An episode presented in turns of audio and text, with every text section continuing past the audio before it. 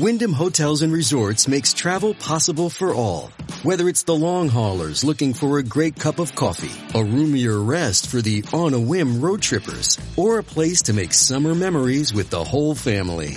No matter who you are, where you're going, or why, with 24 trusted brands to choose from like La Quinta, Days Inn, and Super 8, your Wyndham is waiting. Get the lowest price at wyndhamhotels.com. Restrictions apply. Visit website for more details. Feisty, fearless, and fair. She's an Emmy-winning journalist from the White House to war zones, telling all sides of the story. This is the Rita Cosby Show. Lovely Rita, meet a maid. Nothing can come between us. When it gets dark, I tow your heart away. Standing by a parking meter. And tonight, President Trump is asking America and asking all sides something he kind of rarely does. He's saying, let's lower the temperature, that something bad is going to happen if we don't cool temperatures down. And in fact, here's a quote coming from the president just a little bit ago. The country is in a very dangerous position. There is tremendous anger. And he says, whatever we can do to help, because the temperature has to be brought down in the country. And if it isn't, terrible things are going to happen. Those are the comments from President Trump. And he is already seeing that people are so angry, are so frustrated by this raid on Mar-a-Lago. And here we are a week later. Isn't it unbelievable, guys? And we still don't have a lot of answers. And I want to hear your thoughts tonight as to what you think is going to happen next. We know that the Trump side and many people on the GOP side and even many people on the Democratic side have said, hey, let, let the affidavit get out there. That is what is used to justify the search warrant. But so far, the DOJ, by the way, in the last few hours have come out and said, we do not want the affidavit, which again is used as justification for that search warrant. We do not want that unsealed. And I can understand, I'm not a big defender of the DOJ in this case because I think the raid was so over the top based on everything we know now. But I can understand why they don't want to release something tied to an affidavit because if they do that, it could show maybe a source. It could show maybe someone who's helping with the case, someone who testified before in the grand jury and maybe was promised anonymity, even if their name's not there, maybe something they say could open up the door. Although maybe in this case, I actually think they should give it out in a redacted form. I think there is so many questions in America today. I can't tell you everywhere I've gone, everyone's like, what do you think of the Trump search warrant? What do you think of this? What do you think of that? People are so emotional on both sides. And for that reason, I actually think it is tremendously important that they put it out, even in a redacted form. What are your thoughts about this, guys? It's 1-800-848-9222, 1-800-848-9222, and you are listening to The Rita Cosby Show. Do you agree with me that indeed even a partial basically affidavit should come out. Just something that actually just shows a little bit more light. Just something. Maybe it's more details in the search warrant. Uh, but even like some indications, you can go through that affidavit with a fine tooth comb. Maybe there's like a summation paragraph or something in there that would just offer a little bit of light when you are going into the former president of the United States home. And to me, all of a sudden here now we're supposed to believe that everything is correct. We're supposed to believe Garland, who the other day was like, again, he looked like he was in a hostage video when he was talking about it. It was like, uh, uh, uh, uh, uh, uh, uh. I mean, he just seemed like he was completely lost and he seemed like he was just trying to figure out what to say. And they still haven't given any substantial answers. I mean, the American public and a former president of the United States deserve to know and at least have a sense of what is going on. Because even with that statement that President Trump put out just a few hours ago, which I agree with him, and I th- say bravo to him for putting out that statement that we have to do something to basically cool the temperature because things are getting really, really heated in America and people are really fed up and seeing this double standard of justice and seeing a tremendous overreach by this Department of Justice.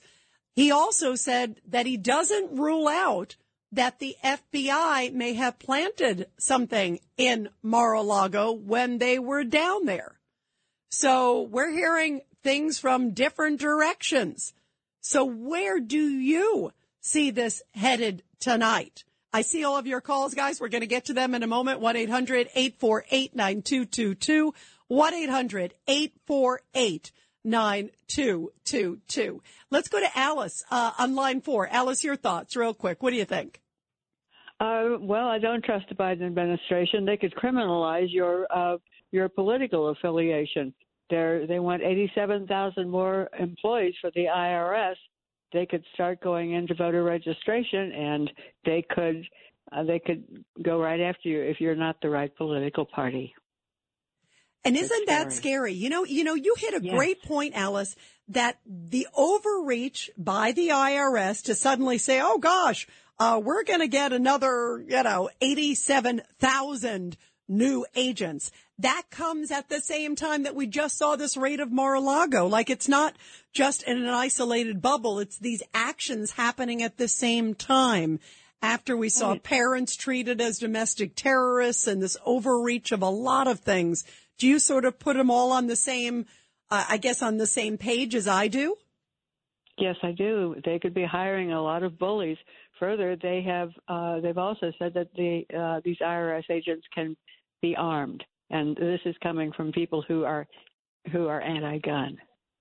Very, very scary. I agree with you. And by the way, uh, they even said that, okay, they won't be looking at people under X, uh, making X money, but then it just came out the other day that they probably will be looking at people, uh, that are like middle income and others. So it's something that's going to be affecting a lot of people. And this whole huge yeah. government overreach, Alice, you're right. It's sort of par for the course. It sort of fits this moment where they just seem to be reaching and encroaching, I think, in many different directions. Alice, thank you very much. Let's go to Dom, line seven in Minnesota. Dom, go ahead, my friend. Yeah, Rita, you know, the affidavit uh, may show a source, but what's stopping them from redacting it before releasing it?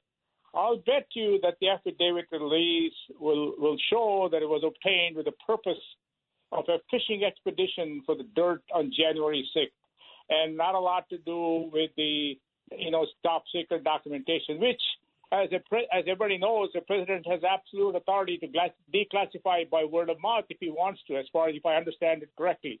And I think, you know, when Trump said, you know, cool down the temperature, he probably is smarter than the rest of the country. He senses that, you know, these guys are really love me and they really want to create something. I want to keep a calm atmosphere. And I'll bet you in tomorrow's news, people will say, you know what, Trump is calling them for, you know, take up arms. Look at the way, look at his language. They're going to read into it. They're going to read between the lines. That's what I'm afraid of.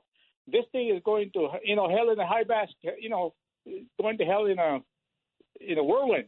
yeah, no, I know. You know what? You know what? I actually do applaud him for saying something because there was also a, uh, an internal memo that was put out, and this to me is really disconcerting among FBI employees, all the agents and others at DOJ to be careful because there have been threats against them and nobody wants to see that. You want to see justice, but you don't want to see threats. Um, and so there was an already an internal document and people are just really upset. Um, aside from, you know, obviously nobody condones the violence, Dom. But when you see, yep. it's understandable that people's emotions in general are riding high. Um, just because if you look at the background and you look at the history of these documents, they never should have really risen to the level of, you know, of where you have to go and suddenly with a raid. Why not do another subpoena? Um, and that's why I think that affidavit, to your point, even if it's redacted, you're right. It might shed light that they were looking for January 6th. It might also shed light that it's like such an unbelievable affidavit that maybe just when you look at it, you go, God, how could anybody believe this? But yet a judge signed off on it. So eh, there's some reason I can't see why they can't put even a limited part of it out. You know, that's what I think, Dom. They should. What are your thoughts? Yeah, yeah. You know, I find it really interesting We have a mayor. They they call him Mayor Mom Baby Jeans because he acts like a kid all the time. He was the one in Minneapolis, Minnesota. He said, "Let the let the rioters, the Black Black Lives Matter, let them burn down the third precinct, uh, you know, police station. At least they, it'll keep them in peace." He actually went ahead and said that. I They had remember. By their the way, I remember. Yeah. that was the, and that was in the height of all those riots. I remember that. He's an elected official saying that, and now they don't have any problem. They they have problems with Trump saying, "Hey, he's you know inciting violence." They forgot all the violence they incited over the two years in in Atlanta, in in Minnesota, and all over the place. I just can't believe these guys anymore. That's my problem because they're going to. I hope they don't cheat in November. We have to be really vigilant and you know get the Congress and the Senate, and hopefully the Republicans will do something with it. That's what I'm worried about. Well, and it's interesting that they can't understand how Republicans um, and others too, independents, and I know some Democrats too, who have been very frustrated with all of this. Um, and they can't understand why would they be frustrated. And all I keep thinking about, Dom, um, exactly almost to your point, can you imagine if this was, you know, Barack Obama's house? Oh my God, they'd be taken to the streets right now. You know, I mean, you know, if the shoe were on the other foot, they would be going crazy as opposed to the media gloating about it, which to me is just, it's, it's horrible. Dom, thank you very much. And Dom was talking about how some of these documents were declassified. That's according to Trump's attorneys. And they keep repeating that indeed he did declassify them. Now remember, we also had John Solomon on the show last week and John was saying that according to the order, that as president and vice president, but especially the president, had a standing order that when something was taken to the Oval Office and maybe he took it to the residence, apparently all these boxes were mostly from the residence area, that they were automatically declassified and the president has the sole power to do that. Now, there's no proof of that, but does he have to prove that if he just says, listen, if you look at the statute, I am allowed to be able to do this. I declassified it. Apparently his attorneys also told the Justice Department, we're learning that the documents, everything that was, you know, classified, you already have. We don't have anything that's, you know, that's, that is classified still with us. Everything that's classified was in boxes. They're already to you. And whatever you took, these were declassified. So is it possible at the end of the day, Trump all he has to say is, I declassified him. You bring up somebody who looks at the statute and says, yeah, I agree with the president. According to XX and X, he can declassify them. If he says he declassified them, well, maybe they're declassified.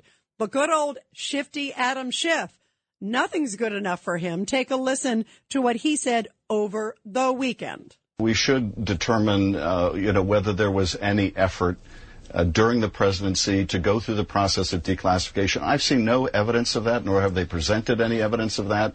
Uh, the idea, first of all, a former president has no declassification authority. Right. And the idea that 18 months after the fact, Donald could Trump, Trump could simply announce, well, I'm, you know, uh, retroactively declassifying or whatever I took home had the effect of declassifying them, uh, is absurd. And then in the middle of all this, I hate this belittling of Trump supporters. It's disgusting. And the media, the left leaning media, and that includes, by the way, George Conway, who is Kellyanne Conway's husband. Remember, they have very different opinions of President Trump. And she has stood by President Trump and believes this is an outrageous raid. But her husband, George Conway, can you imagine what that's like at the home? He's been coming out and he continues to bash President Trump. And he said over the weekend that he basically can't wait to see President Trump go to jail. He's like gloating over it, as was, by the way, Stephen Colbert last week.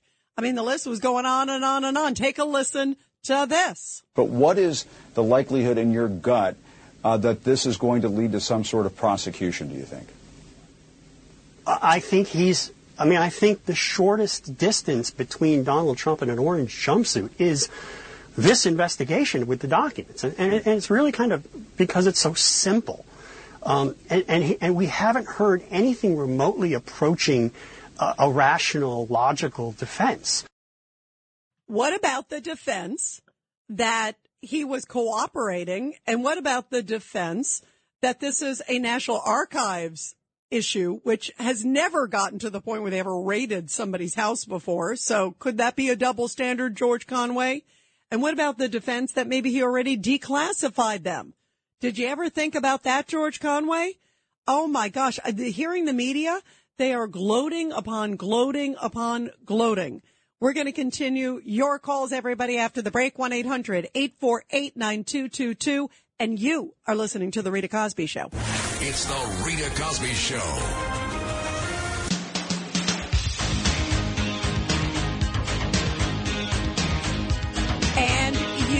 Listening to the Rita Cosby Show. And I say unseal even a redacted affidavit. You don't have to give all the details if you're working on a confidential investigation. You can just give out a portion of it. You can redact a lot of it, even just give out a paragraph or two. Whatever it is, I think the American public need to know. And this is not just Republicans, it's Democrats, it's independent. Certainly the former president of the United States, suddenly to have his home raided, don't you think more details should be coming out?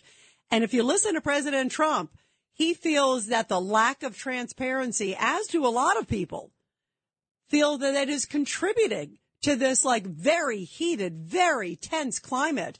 And clearly what looks like a huge double standard in America. And in fact, President Trump releasing a statement a little bit ago saying the country is in a very dangerous position. There is tremendous anger. And there absolutely is. And they are seeing what looks like to be two systems of justice. If you're a Democrat and it's Hillary Clinton or it's Hunter Biden, well, don't worry about it. But if it's Donald Trump, they're already talking about putting you in an orange jumpsuit, according to some members of the media. And that is not justice. Justice is fair to all. It shouldn't matter if it's a Republican or a Democrat or an independent. Doesn't matter. Justice should be blind and it should be fair to all. And it is outrageous when I see some people in the media gloating over the fact that a former president of the United States now has had his private home raided. And if you listen to some of the reports, some of the stuff that they took seems to be extremely broad. Some of it not marked classified. And according to Trump's attorneys, they say they handed in everything that was classified, that there was nothing classified left. And now President Trump is also saying that three of his passports were taken. Why would that be? I don't know how many passports he has. Maybe he only has three, but three of his passports. Why would you take three of someone's passports? To keep him in the country? What are they afraid he's going to flee? I mean, that's kind of interesting. One of them apparently was expired, but President Trump says that three of them were taken.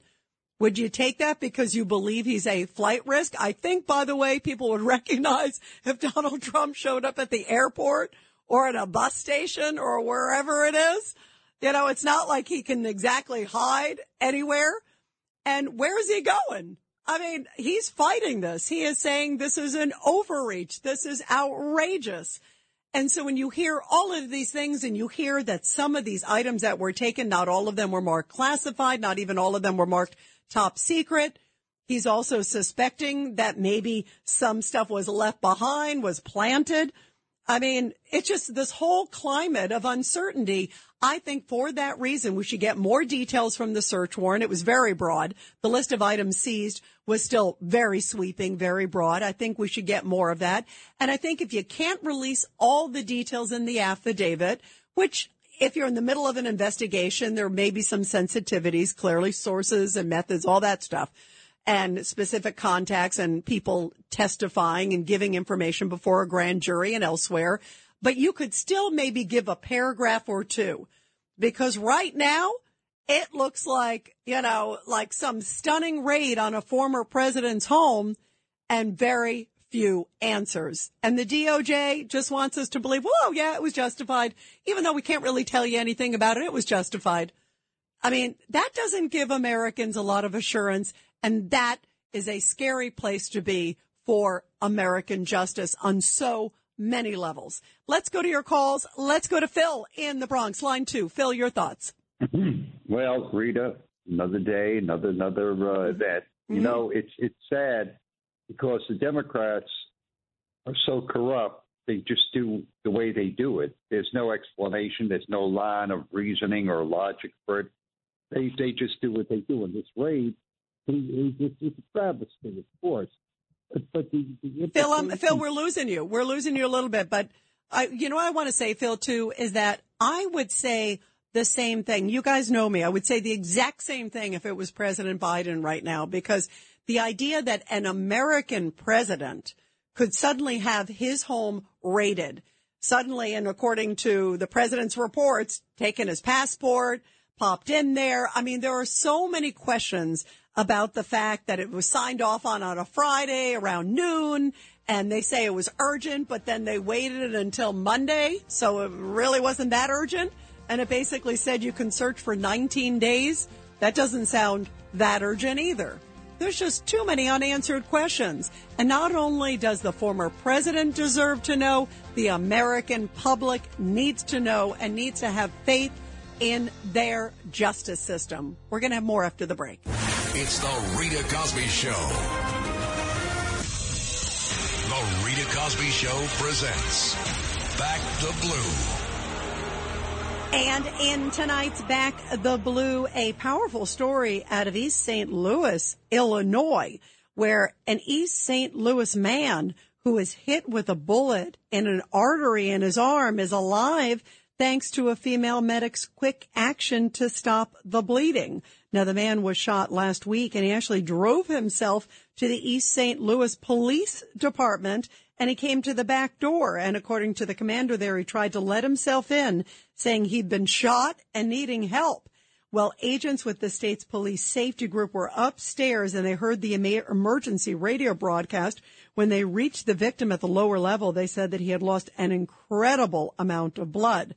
One of the police agents is also a medic and she went down there, grabbed her tourniquet, applied strong pressure and stopped the bleeding and saved the man's life. Uh, the details about the crime that occurred for him to get shot are still unknown, and he is said to be recuperating at an area hospital. Wow, what a powerful story, and what a surprise with him actually showing up at the door of a police station.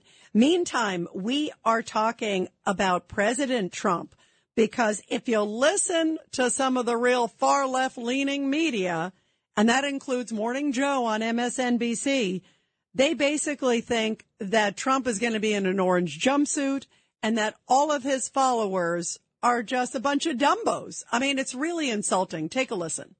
If you're out there and you believe those lies, right, even after they've been disproven, you're stupid. And you may want to call somebody, uh, d- d- d- try to get in touch with a professional and see if you can be deprogrammed from the cult that you're now in. No, he takes- and I don't takes say that. I don't people. say that with, with any any malice. That is unbelievable. And talk about insulting. And yet, someone far more credible, like Matt Whitaker, the former acting attorney general, had this to say about the FBI raid. He said this was unbelievable and so over the top, and people have a right to be skeptical. Take a listen. If I was Attorney General, I think the decision to raid a former president's home is the most grave decision that could be made. And I just don't see the exigent circumstances that require this step from a law enforcement perspective. Yeah, where are the steps? What led you to saying you had to do this? And remember, Garland said last week in his press conference, I thought the two most important lines basically, or the most important line in his press conference was when he said, you know, when possible, we try to take the least intrusive steps. So raiding a former president's house with 30 agents is the least obtrusive step that you could come up with? Really? What did you do? What did you hear? What were you told to suggest that was the least obtrusive way possible? That almost seems like the definition of insanity. And this is what Matt Whitaker had to say about President Trump's new statement, where he said that the country needs to lower the temperature. Uh, otherwise, some dangerous things are going to happen. This is Matt Whitaker reacting to that. The president's absolutely right. We need to lower the temperature across our country. Obviously, political violence is never appropriate, but I, I want to remind everyone that, you know, really the FBI's extraordinary action here, unprecedented, never happened before in American history, is really what raised the temperature in the first place. And, and, I think many people, including myself, need to talk about how we need to lower the temperature. But I think transparency is what's going to lower the temperature. We need to understand how is the FBI going to process and how is the Department of Justice legally going to analyze things that could be attorney-client privilege, things that could have maybe been declassified, and ultimately, what were the mitigating steps so that when they executed a search warrant, that that was the least intrusive means that they had available to them. There's more questions today probably than there has been in the last week. Lots of questions today for sure. And also the current governor of Maryland, who is not a Trump fan. I mean, he's been one of President Trump's most vocal critics. He even said that this raid is galvanizing Trump supporters and galvanizing the Republican Party around President Trump. It was actually a, a, a win for Donald Trump. It seemed to motivate his base and people rushing to his defense and uh, feeling as if he was being picked upon and martyred.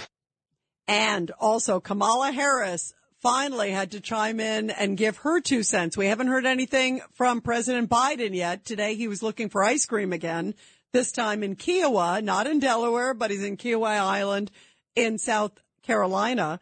But here is what the Vice President Kamala Harris had to say when she was asked about it.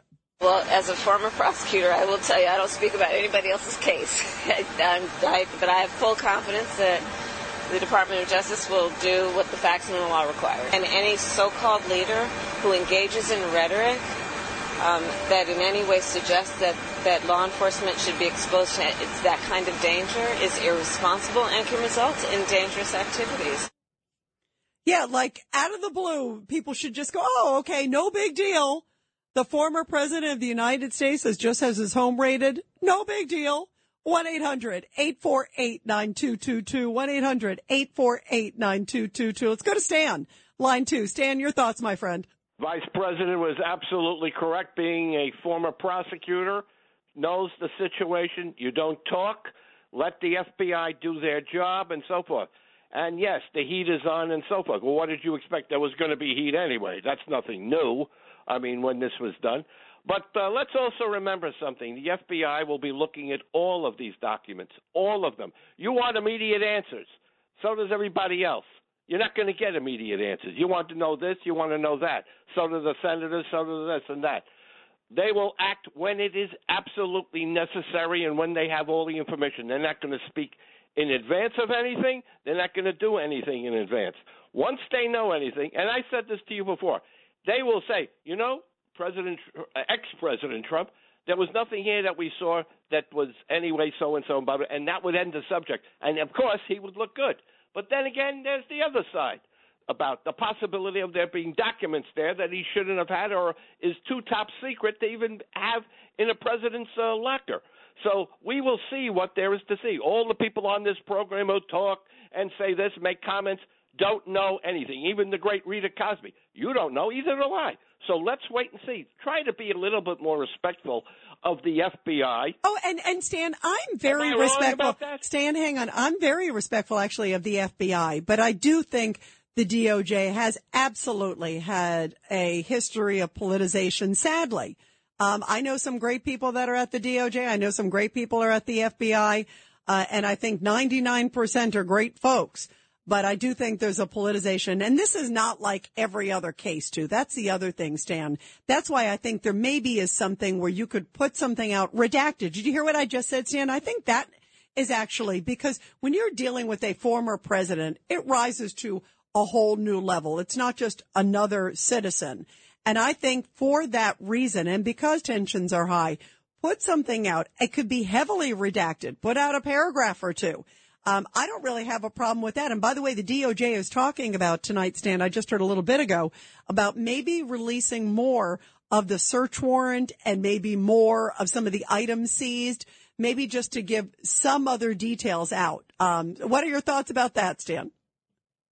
yesterday that uh, you mentioned uh, in these cases sometimes they take items that were given to them as gifts and uh, they may have a memo on Roger Stone who cares about Roger Stone the point is what did he have that was extremely top secret? Nuclear information and so and so. That's what they want to know. That's the other thing is this. The man has a history of lying okay? Now they know that.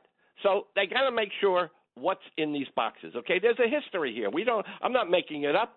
So the problem is they have to go through it. You may be right. Maybe they'll issue a little something. But overall, they will act professionally and give the information when they feel it's necessary, not when the news or Fox or anybody else thinks it's necessary. Well, let's hope we get it soon because I think there are so many unanswered questions. Stan, thank you. Always love your calls, my friend. Let's go to JC in Pennsylvania. JC, line five. Go ahead, JC.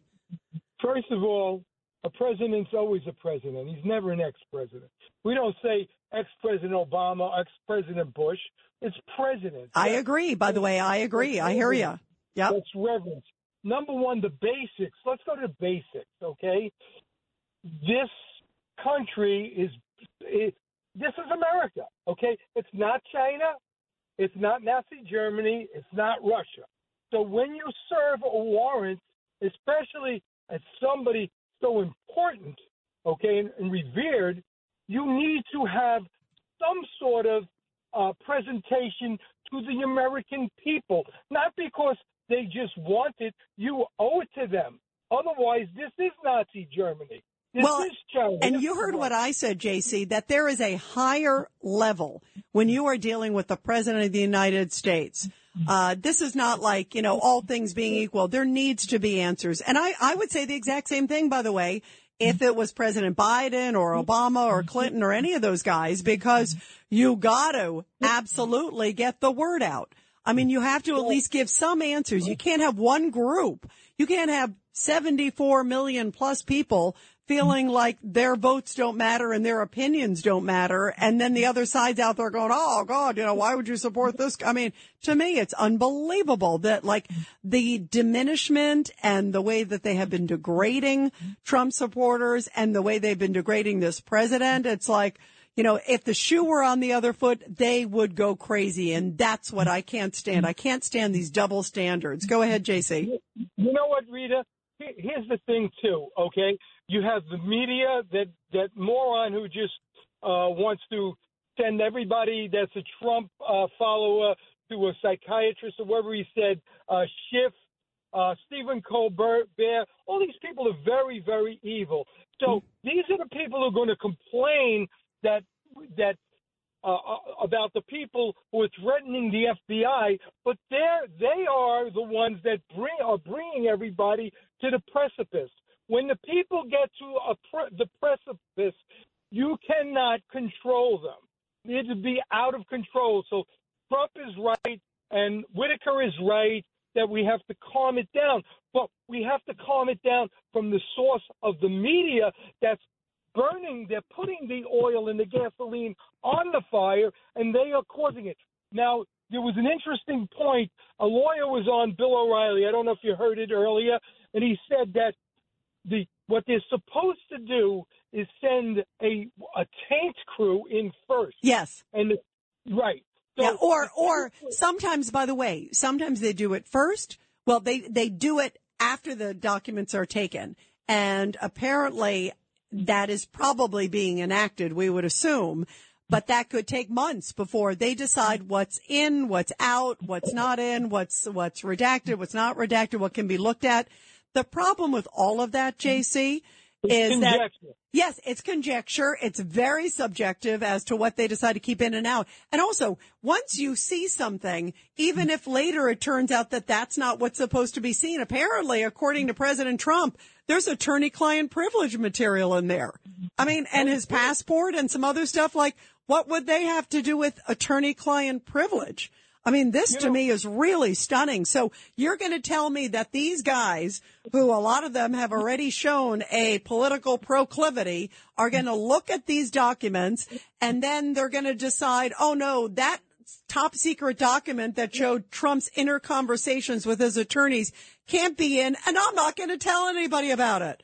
I don't believe that for a second. Do you, JC? And that's sad. There's parameters that they, they're supposed to stay within. So if you don't know why they went in, we don't know if they stayed within the parameters or not. Right. And all what what what Schiff is saying, well, you know, if he did this, uh, he's going to be guilty and this and that. This is all conjecture. You cannot state that. Let it let it unfold. I agree with Stan on that part. You got to let it unfold. Right, right. But we also do need some details as to know why. You can't, it can't be like, you know, okay, in 2024, we're going to find out. And the reason is also, we're now 85 days away, basically, from the midterms. I mean, this is the heat of political season. I mean, Well, that's that's outrageous. That's the other reason why the Democrats, the DOJ, and the administration, they really have to come out with something. Otherwise, they're really going to kill themselves in November. Now, the reason why uh, Merrick Garland did this, first of all, Merrick, Merrick Gar- Garland is a coward. Did you see him in front of the Senate Oversight Committee, committee when they were asking him all of these questions? I don't remember on what topic it was, but he, he is so he coward. Now, this is his place here. He thinks that now that he he enacted this, that he is going to be the big shot and the big guy to take Trump down. He he is totally inflated in his brain because this is going to bring him down. It's going to bring the Democrats down, and this is going to be a backlash on them, and this is going to be the worst thing for them in the November primary. And I by mean, the uh, and by the way, there are people um, already calling for you know Garland to be impeached. I mean, there there are already people who are just saying this is outrageous. JC, always love hearing from you, my friend. Great to hear from you. Thanks so much. Uh, let's go to Teddy on line one. Teddy, your thoughts? Yeah, thanks for taking me. I didn't think I thought of being I was being blackballed because I represent the other side. Never, never. I love hearing from everybody. So, but I'm glad you called in, Ted. Go ahead. Okay, I want to correct uh, one thing. The, your first caller said that 87,000 people at the IRS that they're going to hire are going to go after the middle and lower class people. Number one, they're not all going to be agents. They're going to be staff that will be answering the phones and being more helpful to the taxpayers. Okay, that's an incorrect statement that she said. All right. Number two, dealing the, the attorney general has is under no obligation to release anything like what you just said that they should release a paragraph. They're under no obligation by law Right, no, to release Ted, anything you're right. that is Ted- pertinent to the investigation. Ted, they're You not. Ted, Ted, BJ. Woo, Ted, hang on, hang on. Ted, Ted, Ted, hang on. I agree. They're not under any obligation, but given the fact that it is a former president, I think it would be a good idea, and they have discretion to be able to do it in a redacted form. I actually understand if you're doing an investigation where you can't put everything out there for sure. Um, even though I think it would be a good idea for the American public, but to even have some redacted, I just think given the extreme circumstances of a former president, that's where I'm going, Ted, because this is not a normal case. You, you have to agree with me on that. It's not a normal situation. Agree with you on that point, but let me ask you this also. I haven't heard you, maybe correct me if I'm wrong, but I haven't heard you condemn or talk about the incident in Cincinnati, I believe it was, where that guy went and tried to go into the FBI office and uh, caught, and try to kill people. Oh yeah, no, no, no, I did. I, I said it was terrible. And in fact, at the top of the show, Teddy, I said that tensions are getting high and that even the FBI had to put out basically an email to all of their staff. Uh, and also I think at DOJ as well, basically telling them to be careful. And that's outrageous. I mean, I think any targeting of the FBI or DOJ is just horrible. I mean, I think it's okay for people to ask questions. That's America. And I think there's certainly a lot of questions here. But to have any threats against FBI agents and DOJ, anybody is obviously completely wrong. And I actually, off the top, condemned any action, any violence or any threats against them um, because I think that's preposterous, Teddy. I think people do deserve some answers, especially the former president. Um, and I think the public, and I think there's a way to do it with minor redactions, but you're right. It, people can't get so heated that they're doing threats, including that horrible attack, uh, that looks like it was, you know, somehow related. They're not sure, but it was in Cincinnati and it was obviously at an FBI location. Things are getting heated and that's not a good thing. I'm sure you agree with me on that, Ted, real quick. One last thing. After the uh, inv- invasion of the of the home of Trump, people were calling to defund the FBI. Marjorie Taylor Greene and company defund the FBI and to attack the FBI. And this is was coming from the Republican side. I didn't hear you say anything about the Republicans using that type of language against federal law enforcement. Oh, I don't like that, Ted. I agree with you on that. I do not like that. I think that that's out of hand. And I think we all have to have cooler heads prevail. And listen, President Trump put out a statement tonight saying the same thing. Um, his statement, and again, I'll read it to you, Ted, because I think it's important and I'm glad that he put it out. Um, and I hope that President Biden put something similar out because we're waiting for him to give some sort of statement. But he says, whatever we can do to help because the temperature has to be brought down in this country. If it isn't, terrible things are going to happen. So I applaud President Trump for saying that. And I hope that President Biden, I hope everybody says the same thing. I agree with you. I hate that kind of rhetoric. Um, so I agree with you on that, Ted. We're finding agreement tonight, Ted. Thank you Okay, very nice you took my call. You're, thanks, Ted. Good to hear from you. We're going to continue with your calls, everybody. 1-800-848-9222. It's the Rita Cosby Show.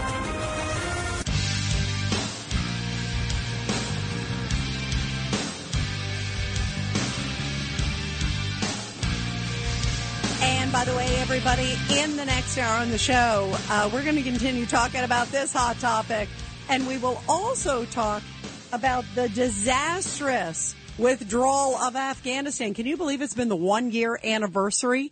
And Putin, of course, is watching. China is watching. The world is watching. And they saw what happened when, remember, all those Afghans were chasing after the plane. And by the way, there's still a lot of our U.S. allies that are stuck in Afghanistan. And it makes me sick that when I look at Afghanistan today, women don't have any rights. By the way, they can't play music in public. Women can't go to school there. They can't go out without their heads covered. They are basically, you know, it's like, uh, you know, like caveman style basically there. And in fact, the Taliban actually has also threatened basically the president of the United States saying, how could you take out Ayman al-Zawahiri, the leader of al-Qaeda in our country and not tell us? We had no idea like he was hanging out in a house right there on the porch every day with his family right in downtown Kabul. What a surprise, surprise, surprise. If anybody believes that, uh, I got a bridge to sell you. Well, coming up in the next hour, we are going to talk to Lieutenant Colonel Tony Shaffer. He is head of the London Center. And Tony, uh, of course, was a national security advisor with President Trump. Also, uh, just a great person on intel. And I can't wait to get his perspective of what are the lessons now. Here we are one year later. And boy, the Taliban has totally taken over. And sadly, uh, those that wish to do America harm have clearly taken us over, taken over that country because Ayman al-Zawahiri hanging out. There's also ISIS-K. There are all these groups there in Afghanistan and we just left it high and dry. When we come back, we're going to talk with Lieutenant Colonel Tony Shaffer, get his take, and then I'll also continue calls with you guys on the Trump issue with the raid. President Trump saying again tonight that three of his passports were taken, including one that he says was expired, but the other two were good. Why are they taking his passports? Do they think he's a flight risk? Are you kidding? The former president of the United States? Handling legal matters is stressful. So, let the law offices of Frank Bruno Jr. provide you with the insightful counsel you deserve. The law offices of Frank Bruno Jr. has successfully handled thousands of cases for 25 plus years. They focus on elder law and estate planning, but are equipped to navigate you through all stages of family law and divorce to real estate law and probate. The law offices of Frank Bruno. Call 718-418-5000 or visit them at frankbrunolaw.com. That's frankbrunolaw.com. Frank Bruno. He's your numero uno. It's the Rita Cosby Show. I know your name is Rita, 'cause your perfume smelling sweet. Since when I saw you down on the floor. Guitar And later on in the Rita Cosby show, I'm going to continue your calls about President Trump and, of course, the raid and so many questions tonight. Why did they take President Trump's three passports, if indeed that's correct. Why did they take attorney client privilege information? So many questions tonight, and we're going to talk about that in a little bit here on the show. Meantime, this is also the one year anniversary of what I think was the catastrophic withdrawal from Afghanistan, leaving the Taliban in control of that country. And nothing, you know, you don't even need to say any more than basically the fact that the leader of Al Qaeda was hanging out in a house in Kabul on the porch, just having a good old time, not even really in hiding and hanging out with other terrorists. It is a terrorist haven now. And that is what a chaotic withdrawal does. And that is disastrous, not just for Afghanistan, but it's disastrous more importantly for the world. Uh, because now it is a hornet's nest of terrorism. And already also we're getting reports that women can't go out. There's also a new report that just came out a little bit ago. This is stunning that 97% of that entire country is in the risk of facing poverty and that nobody really wants to give them foreign aid because the country is so isolated. They don't want to have anything to do with the outside world. The outside world doesn't want to give any money to the Taliban because they know where that's going to go.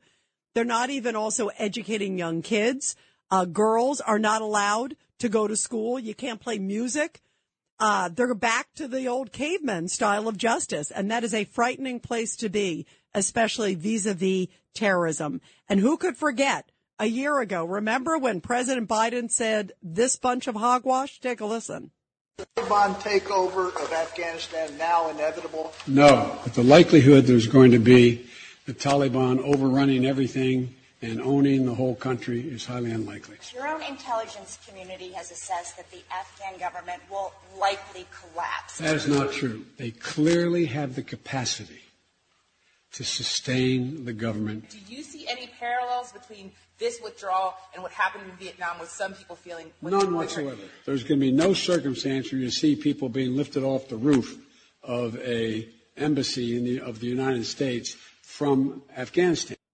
Oh, there's no indication they're going to take over. They were taking over as the U.S. was withdrawing. And sadly, remember that strike at the Abbey Gate that claimed more than a dozen U.S. servicemen and women? We still don't know who's responsible for that. Remember Afghan, the Taliban were supposed to be helping with security on that one. And this is what John Kirby also said. This is, of course, uh, the spokesman at the time was the Pentagon spokesman and he was just toeing the old Biden company line back then. This is cut 41. Take a listen, John Kirby. But there's no intention right now to close the embassy or to close all the diplomatic presence uh, in Kabul. We still want to be able to have that uh, in, in, place. And as Clarissa reported uh, just a few minutes ago, the situation in Kabul is calm right now. Yes, there's unease. Yes, there's uncertainty, and we understand that. And General Jack Keane says this may have been one of the biggest mistakes in American foreign policy history. Take a listen. I mean, it's a year later, and it's still hard to fathom, you know, what we actually did here. The president made uh, what was a huge strategic error, in my judgment, in declaring an unconditional withdrawal with a date certain in Afghanistan, which turned out to be an unconditional surrender. And now we have the Taliban in charge doing what they were doing 20 plus years ago, and that is providing sanctuary to the Al Qaeda. And the evidence again is just two weeks ago that drone strike by Ayman al Zawahiri taking him out. Thank goodness. And the Taliban today, I, I just, I had just a churning in my stomach watching the Taliban leader say, Oh, I can't believe U.S. that they stepped into sovereign territory and Biden should know better. Uh, I mean, this is unbelievable. This is the mindset. And again, we left billions upon billions of dollars worth of U.S. equipment there. Think about it. I've always said this. Imagine if we had brought that equipment over to Ukraine, how much that could have helped Zelensky, especially at the start of the war. Given if even a quarter of it, it would have helped him tremendously.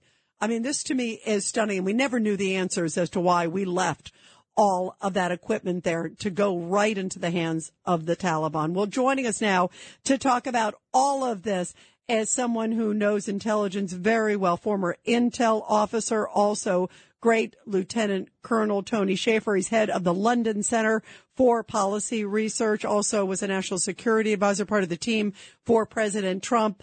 Uh, Tony, great to have you here. And I can't believe it's been a year. What are your thoughts, especially given the fact that the Taliban has really taken over that country? Some of the images and reports I saw today, Tony, it's like it's gone like uh, backwards. Like like it's really heartbreaking to see. It is, and thanks for having me, Rita. And uh, uh, to Jack Keane's point, uh, uh, you know, I've spoken to Jack about this, and he and I disagree on certain points. With that said, uh, one of them I disagree with is this was an error. This was not an error. President Biden made the choice to put us down this path. And think about this not a single person who was involved in exercising, executing, planning anything was fired. So if if if you don't fire people, you endorse their actions and thereby uh, underwrite what happened. So this was not accidental. I think this was meant to have the effect it did.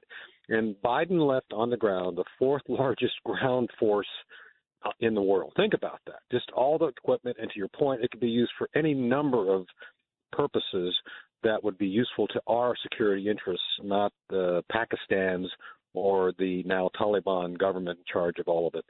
And to your point regarding the social engineering, while I didn't agree with it, I still don't think we should have stayed there trying to build, turn uh, Kabul into uh, Minot, North Dakota.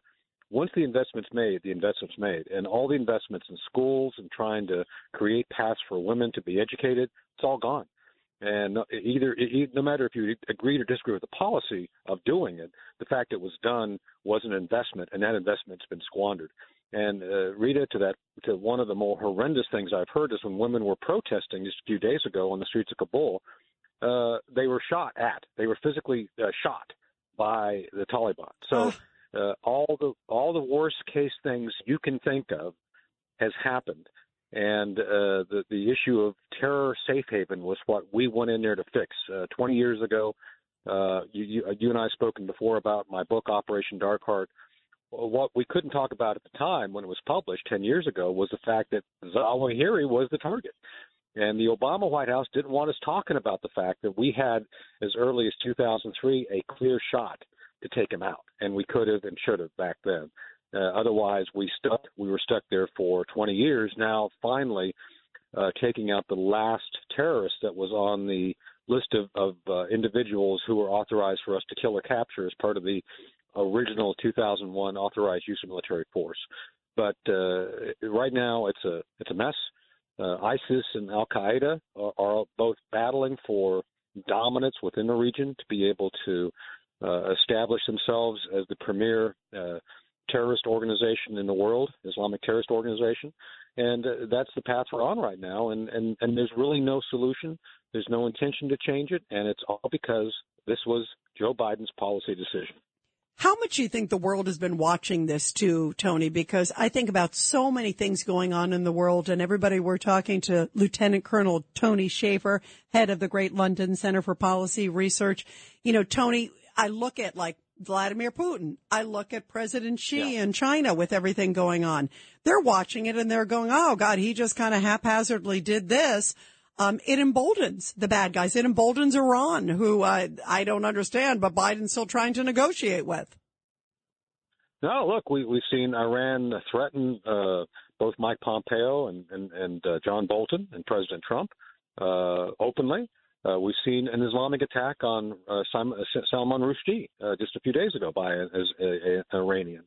Uh, I would argue these things are happening because Iran feels emboldened uh, China, I think, is, is preparing for uh, a full blown effort, a campaign to take Taiwan, take control of Taiwan by next year. I don't think it's going to happen this year, but I think it's going to happen next year into 2024 uh, because they're going to want to do it while Biden is still president because they're counting, the Chinese PRC are counting on the fact that while we have military capacity, we will probably not use it uh, to stop uh, their taking Taiwan because Joe Biden is simply too weak, too incompetent, and uh, frankly probably bought off via Hunter to basically do nothing should the Chinese choose to do something. You know what I think about too, um, in regards to Afghanistan, Tony Shaffer, is that I was hearing a report, and you would know this so well, Tony, because you're, you're so piped in and, and have such great uh, contacts there on the ground, that there are obviously still a lot of U.S. allies that are still there. They're still waiting for special immigrant visas. Here it is a year later. And all I think about is we've got a wide open southern border. Like they're like, it's like a big old neon sign in the southern border. But these people who are literally at talk about people that deserve to be in this country who like, you know, put their lives on the line and their families' lives on the line. And if they're found out by the Taliban, they're executed. There's no gray. I mean, especially right now, there's no repercussions. They can just kind of do what they want because it was left so haphazardly.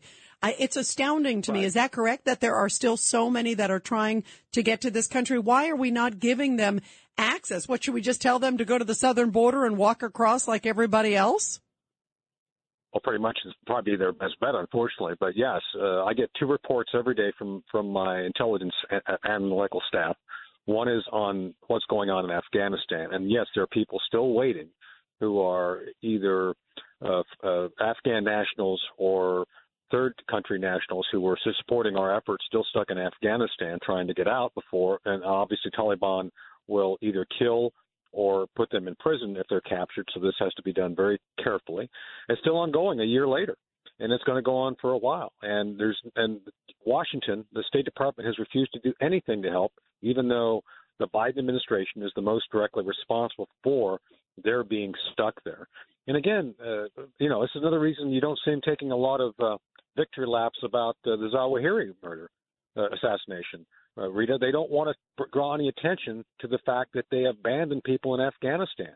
And again, you have to look deeper into this. Why they did this? Why why did they do this? And and the the answer is, I think Biden again has deferred uh, the the area there to the Chinese.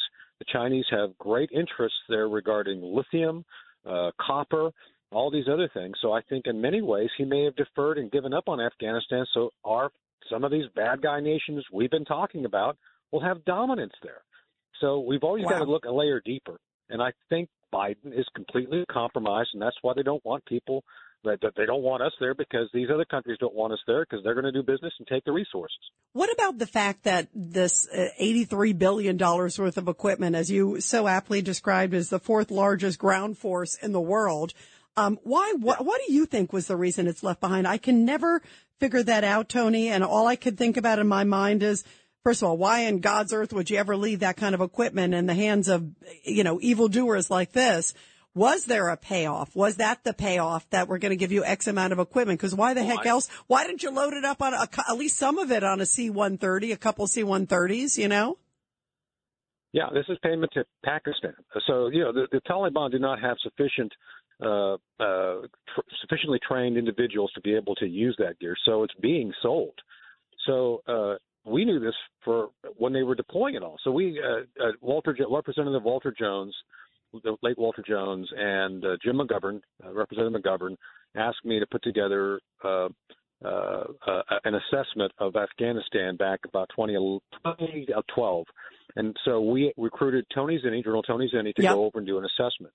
And his assessment, uh, while not classified, it's never been released, basically said if you gave the word today, it would take 10 years to get all of our gear out. Uh, 10 years.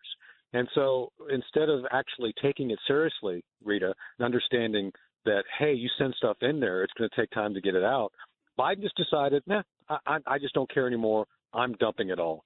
And, and we're talking about literally 21st century weapon systems, uh, uh, some of the which are not quite our best, but near nearly our best, and our adversaries will learn a lot about.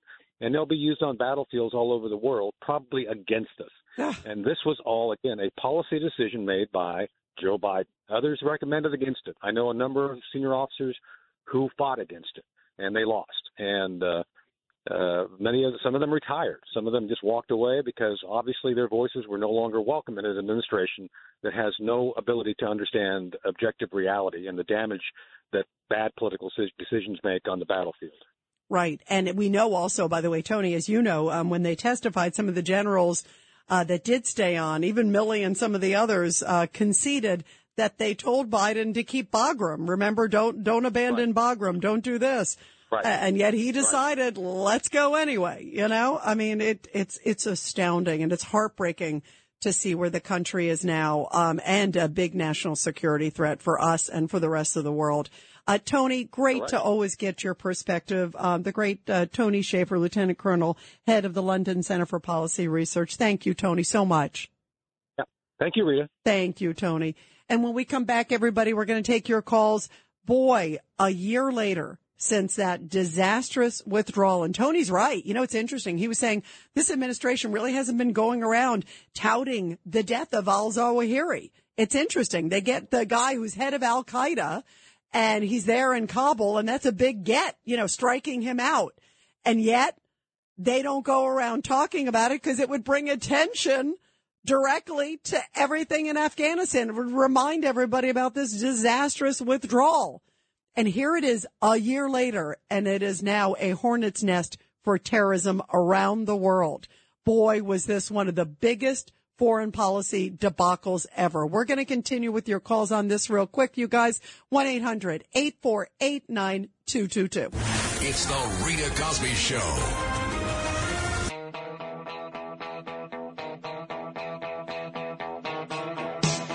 And you are listening to the Rita Cosby Show, and they are celebrating, and I'm talking about the Taliban firing weapons in the air, by the way, probably U.S. weapons. They're riding around in U.S. trucks and U.S. tanks, and they are celebrating because it is now one year since they got rid of Americans in their country.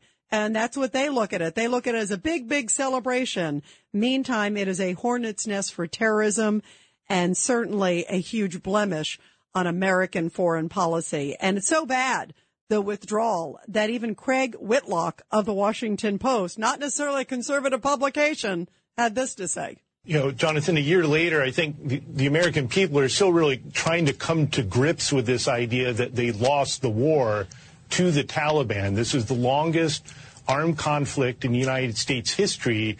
And I think people are still haunted by those images of our withdrawal uh, by the U- U.S. military planes trying to evacuate people a year ago. And this is, this is a very painful moment in U.S. history. And our political re- leaders really haven't come to grips with it either.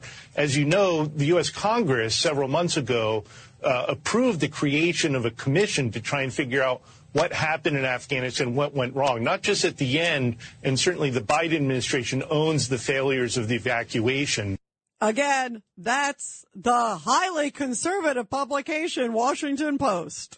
I'm being facetious because it's so transparent that it was uh, just an utter disaster. 1-800-848-9222. Let's go to Larry uh, in Brooklyn, line four. Go ahead, Larry. Yeah. Um, hi, Rita. Um, you know, this is an example. I, these generals, I don't believe that believe that they're very politically sophisticated. They know military policy, but but politically, this smacks of this is evidence to me of a shadow government. You started off the clip by by with the press uh, conference where Biden said uh, he denied the fact that the Taliban was in a position to take over. In fact, in fact, Right. he said the opposite. Right. But the reality on the ground was the opposite. So I think there was a shadow government keeping Biden in the dark that had a purpose, and they wanted to. To, to deliver everything into the hands of the Taliban, the government, and the weapon systems. I suspect Obama. And I'll tell you why, because, uh, you know, there's a lot of rumors Obama was a Muslim, but while he was president, even for eight years, he was unable to do the things he really wanted to do because there was so much focus on him. Now, um, you know, he killed a lot of terrorists with drones. I think about 200. Yeah, he And did. I think but, he did and- that. but Larry, I got to interrupt you on one thing because Yeah. I- because I hear where you're going. And by the way, I do think this president is definitely kept in the dark or, or out to lunch mentally, whichever, however you want to phrase it. But it's so obvious what was going on in Afghanistan. I mean, the fact that the Taliban was running the roost, anybody who was there, and I have talked to, and I was in Afghanistan years ago. I went over as a journalist. Um, and I've talked to people who've been over there, you know, soon before the pullout. And they were like, it's going to collapse within days. I mean, it didn't take a rocket scientist for them to figure it out. So I feel like, you know, either he was kept in the dark or stupid, but you know what I mean? How could you not see that? I'm saying by President Biden standards. Go ahead real quick, Larry. don't he's not as stupid as people want to say. I mean, the point of the matter is is that that the the, the uh, president bailed out at the last minute, and uh, it's it's you know you, you, it's hard to assess the exact state. These people collapsed in a state of fear when they saw the Taliban coming. We can't apprehend their state of fear. These these Taliban are barbarians. I know. And Larry, by the way, Larry, that is why I'm so worried too, because, you know, leaving the Taliban in control of that country with U.S. allies and people who are helping us, that's a dangerous place to be. It's the Rita Cosby Show. Cosby Show presents Support Our Heroes. And in tonight's Support Our Heroes segment, which we love doing every night here on The Rita Cosby Show, where we honor our great military men and women and, of course, their families. A powerful story coming from Du Bois, Wyoming. It was the third annual fly-in and community aviation day. It happened last weekend, providing community members with the opportunity to check out a variety of American aircraft up close, chat with some of the legendary pilots who flew them and a lot more.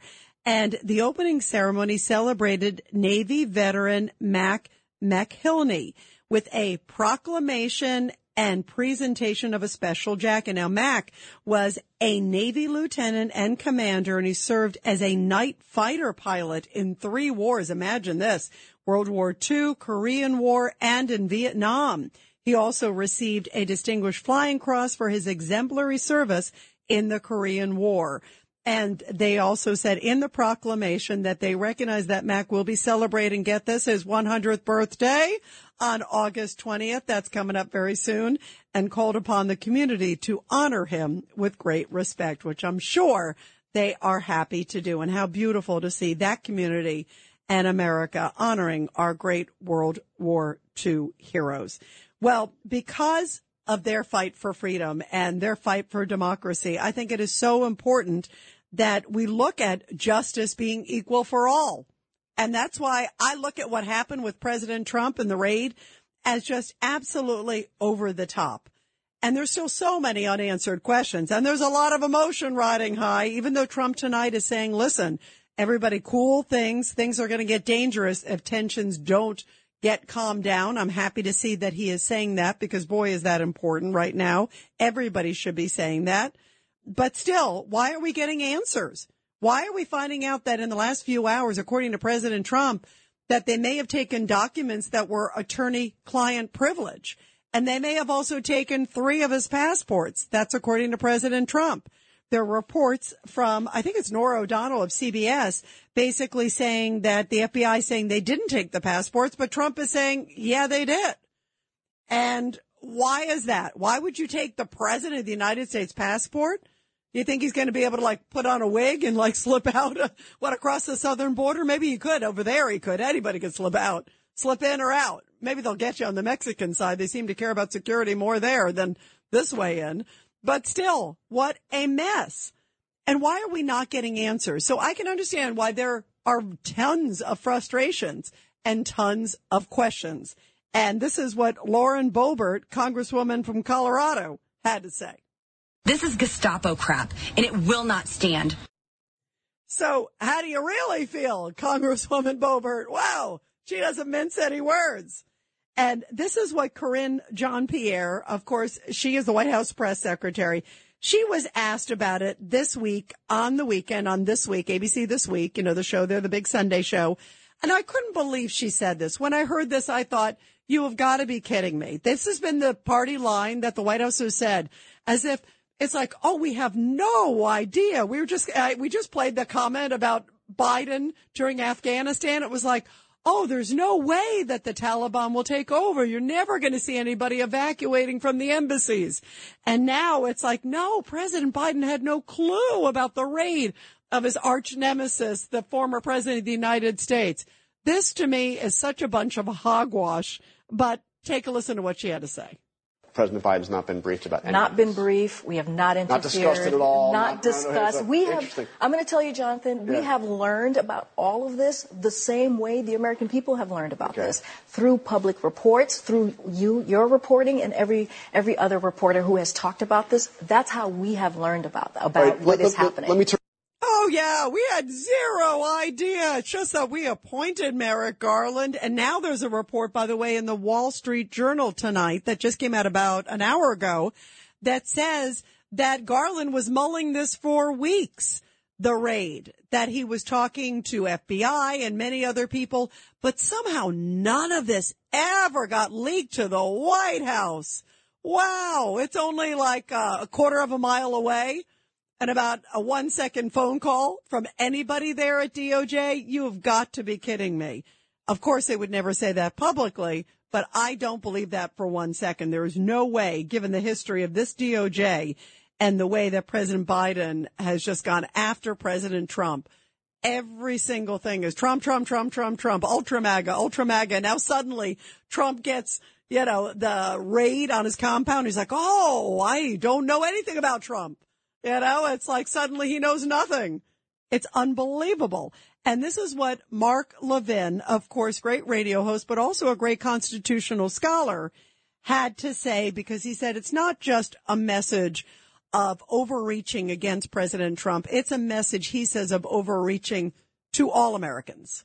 What took place at Mar-a-Lago, let me be very, very clear, is a message being sent to all Americans that the ruling class is in revolt, that they need to take down Trump, two phony impeachments, a phony criminal investigation, a phony investigation in Albany, New York, a phony investigation in Fulton County, Georgia, a January 6 unconstitutional committee, a U.S. attorney with ties to Obama, completely rogue and out of control.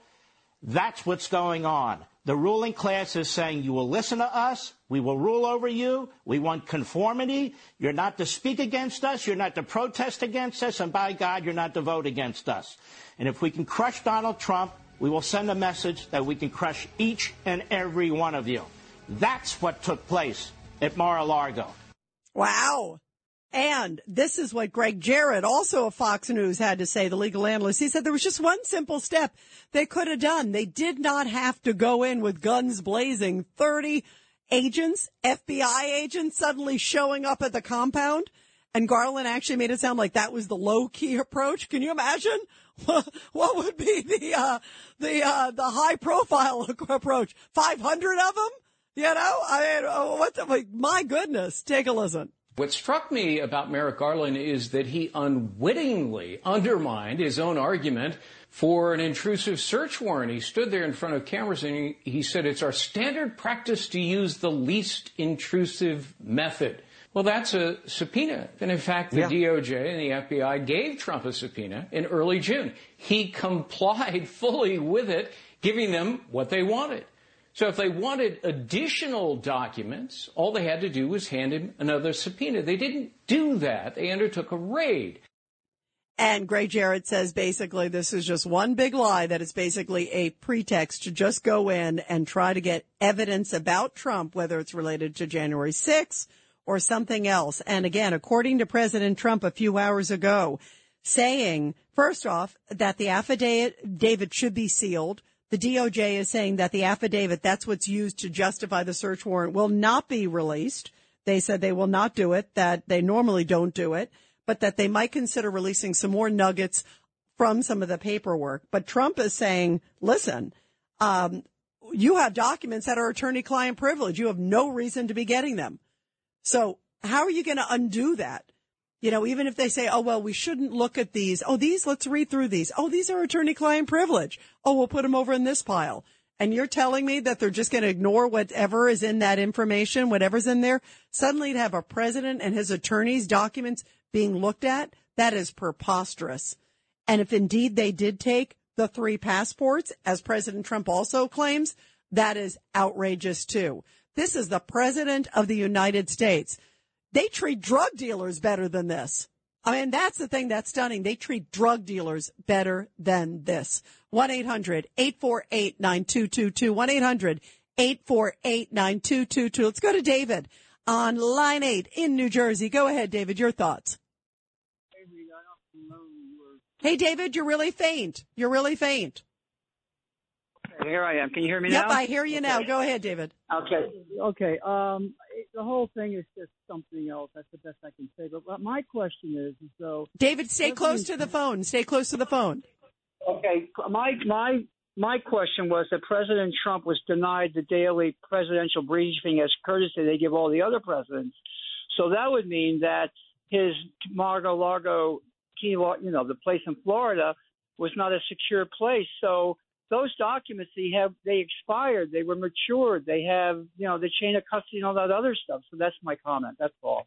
No, You know, great was- point. he- Great point. But you know the thing is, David, though, he claimed that according through his attorneys, they said there was nothing there that was not declassified, that everything that was classified was handed over to the National Archives. And th- that always happens all the time where presidents take documents that are supposed to be you know, you know, that are not supposed to be theirs and they give them back and they don't realize sometimes things are get mixed up or whatever because when they move out, there's a whole bunch of stuff.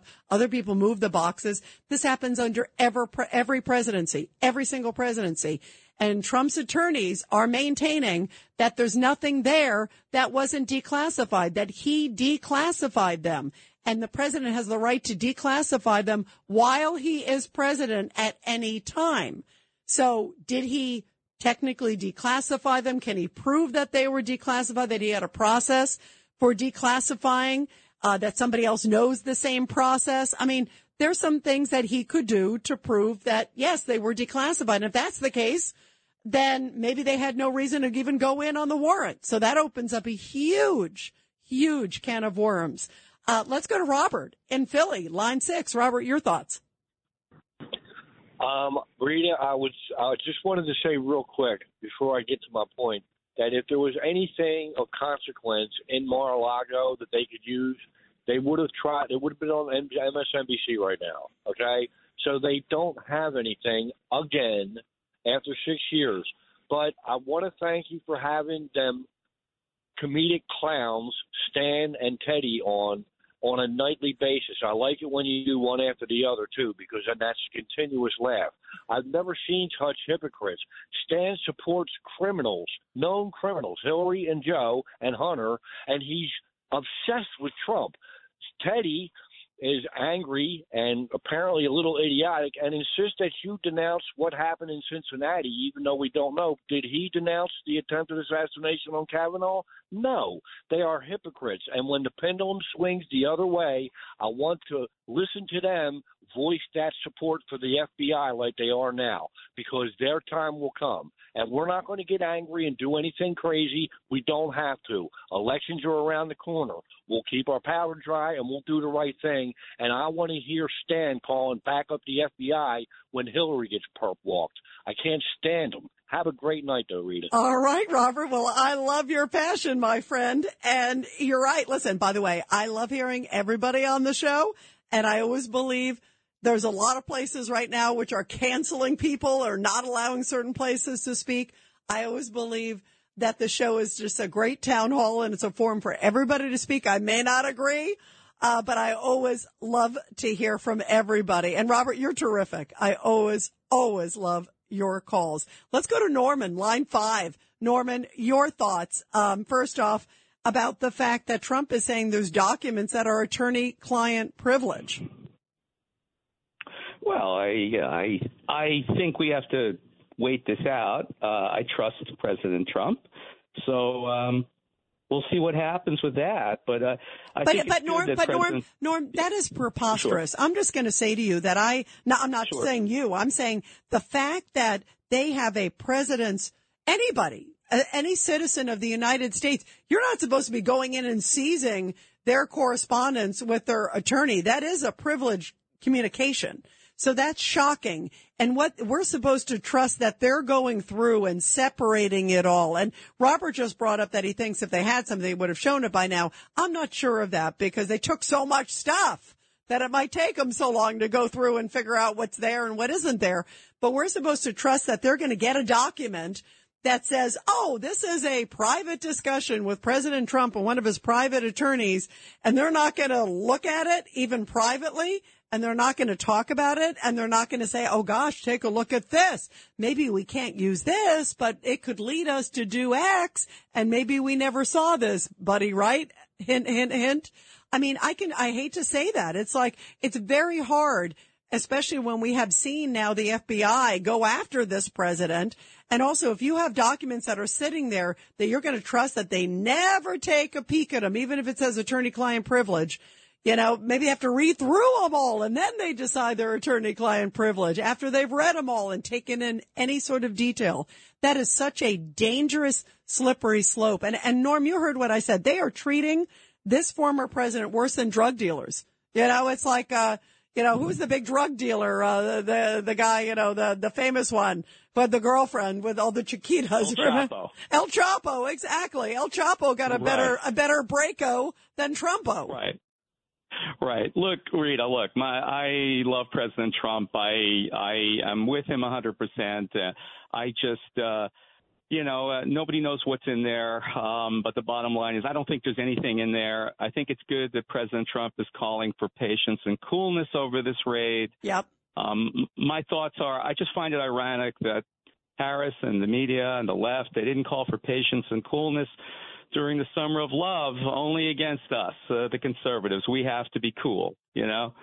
But actually, I had a question for you kind of out of the box, and I just whatever. This is um, the question I have is why do you think? I mean, I, I, for me, I have two passports. Okay, but because I'm, I'm a European and I'm an American, so I have two passports. So uh, I, the question I have is why do you think President Trump has two operational passports? It could be for the same reason. You know, it could be, it could be there maybe was something when he was going to certain countries or certain restrictions. Right. Not even, you right. know, like, like I know what you're saying. By the way, and as many of you know, I'm half Polish. I could probably right. technically get a Polish passport in addition to okay. an American, be a dual citizen.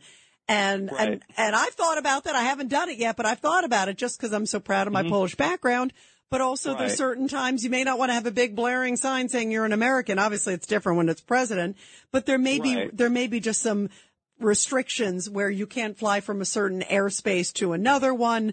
If you are an American citizen or if you're a, of X, there may be just, or, you know, it may be as simple as that one was filled up. I mean, he travels so much too. It may be that he had, you know, maybe there were two of them. Maybe there was one that was still able to use, but it was pretty much filled up and he had another one. I mean, it could even be as simple as that. We don't know the full story, but you know, why would you take the president's passport according to President Trump? What, uh, real quick, Norm, what do you make of that? Um, I, I don't I don't understand why they would take his passports. I mean, uh, he I don't think he's sneaking off to Colombia or anything like that. I mean, you know, I anyway, I whatever. I I just think it's ridiculous. We we'll see how this pans out. I honestly believe in the end this is somehow going to get thrown out. This is this is uh, my uh, my gut is kind of telling me that. Uh, I, that whole thing about the taint thing, that taint thing sounded pretty fishy. So I mean, you know, they apparently you have to have lawyers there that you're that are on your side that are um, uh, that, that don't have any. Uh, I don't. Yeah, they they don't have any bias. They're supposed to look at the documents, and you know that. By the way, that process could take months, Norm, too. And that's where I was yeah. just saying, are you kidding me that they're going to look at it and go, oh well, let's read through the whole thing. And don't tell anybody when you leave. That's like a kid that you go, hey, here's a piece of candy, but don't tell anybody about it. You know, I mean, that's, come on, Norm. You hit me. You hit me up with a question. I wasn't ready for it, so I had. I had to think about it. Uh, you know my general thoughts on President Trump, so I, I didn't. You know, I didn't. I uh, I couldn't come up with something quick enough on that one, Rita. So. Well, you're great, Norm. I appreciate the call. We're going to continue with the calls, everybody, after the break. One eight hundred eight four eight nine two two two. One eight hundred eight four eight nine two two two. Why do you think they took? The passports, if indeed Trump is correct? And do you have reservations at the fact that it's attorney client privilege information? And you just heard from President Trump telling people to calm down because he says things could get dangerous out of control. Do you agree that things could get really heated? And do you think it's obviously, I think it's a great idea that the president came out with these statements, but are you concerned about that as well? Because people are furious. 1 800 848 9222. It's the Rita Cosby Show.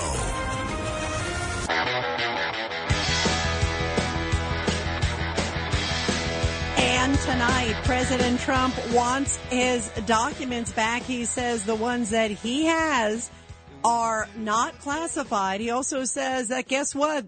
In their big, broad old sweep, the FBI got attorney client privilege documents, his passports. I mean, wow. What kind of country are we living in? And President Trump is also saying that it is a very dangerous position right now in this country and there's tremendous anger. And he said, whatever we can do to help because the temperature has to be brought down in the country. If it isn't, terrible things are going to happen. And I agree with him. I mean, there's such a tension in this country. There's such a division in this country. And I think there needs to be a lot more transparency because right now there are so many unanswered questions. And that's why I think DOJ should make an exception to the rule and at least release some of the documents, even if they're just partial, even a lot redactions, just even some, because there are too many unanswered questions and people are going, why was this the way you handle a former president?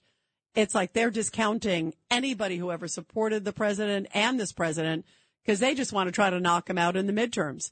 And they're not giving any evidence or any comfort to people who are deeply concerned about the raid. 1-800-848-9222. 1-800-848-9222. Let's go to Diane, line three. Diane, your thoughts. Hi. Okay, there's two things I want to talk about, so please don't cut me off. Diane, you got stuff in the background. Go ahead. You got. It sounds like you're like got a oh, dishwasher. Can you hear me? Yep. Go ahead, real quick, Diane. All right. I was watching Newsmax last night, and they showed uh, that in Mar, Mar, you know, Mar-a-Lago, uh, uh, real quick, the, Diane. Real quick. The FBI showed this toilet with some torn up pieces of paper in the toilet with writing on it that you could clearly see sitting right there in the center, you know, in the toilet. Now, so they, so Diane, Diane, Diane, hold on, because it sounds like you're talking in the bathroom too yourself. By the way, it sounds like you're in the toilet. Um, but no, yeah, there were reports that they were claiming that maybe something was ripped up, something was put there. Again, he says everything he had was declassified and that could make the whole thing moot. Let's go to Jimmy, line four. Jimmy, your thoughts, real quick. Yeah, Rita, uh, marrying a Polish girl was the best uh, decision I ever made in my life. Ah, Dziękuję. yeah.